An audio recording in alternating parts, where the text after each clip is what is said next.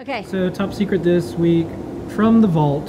what do we have? Um, well, first up, this was from uh, Brian. These were uh, we didn't do a stem of Sunday this week because we, tired. had a bunch of stuff that was going on. But uh, we will be doing Yeah, a stem of Sunday. So here's a Osh photo Park. of Yep. all the boards. We got some Osh Park PCBs coming in. So we've got the MPU 6050, the PCT, sev- PCT 7025, and the TLV 493D, the magnetometer. The 493D actually already got done, so that's exciting. Yeah. Uh, so he did the, we, there's an Arduino library from Infineon already, which is lovely. I love when that happens. And uh, he wrote a CircuitPython library as well for this 3D magnetometer. Next up is going to be the PCT 7025, which is a low-cost digital temperature sensor.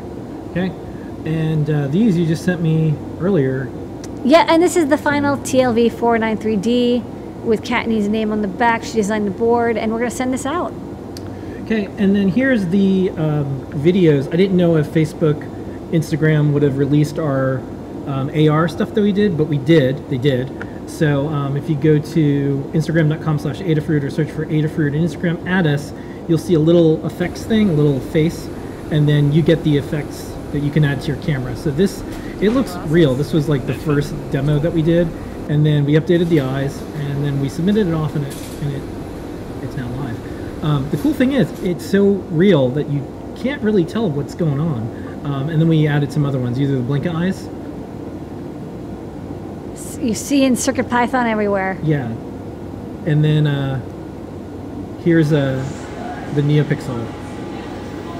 I like these, kind of a little bit steampunky. And then uh, we're working on the Circuit Python 5 poster. A um, couple more changes. Going to talk to Bruce, our designer.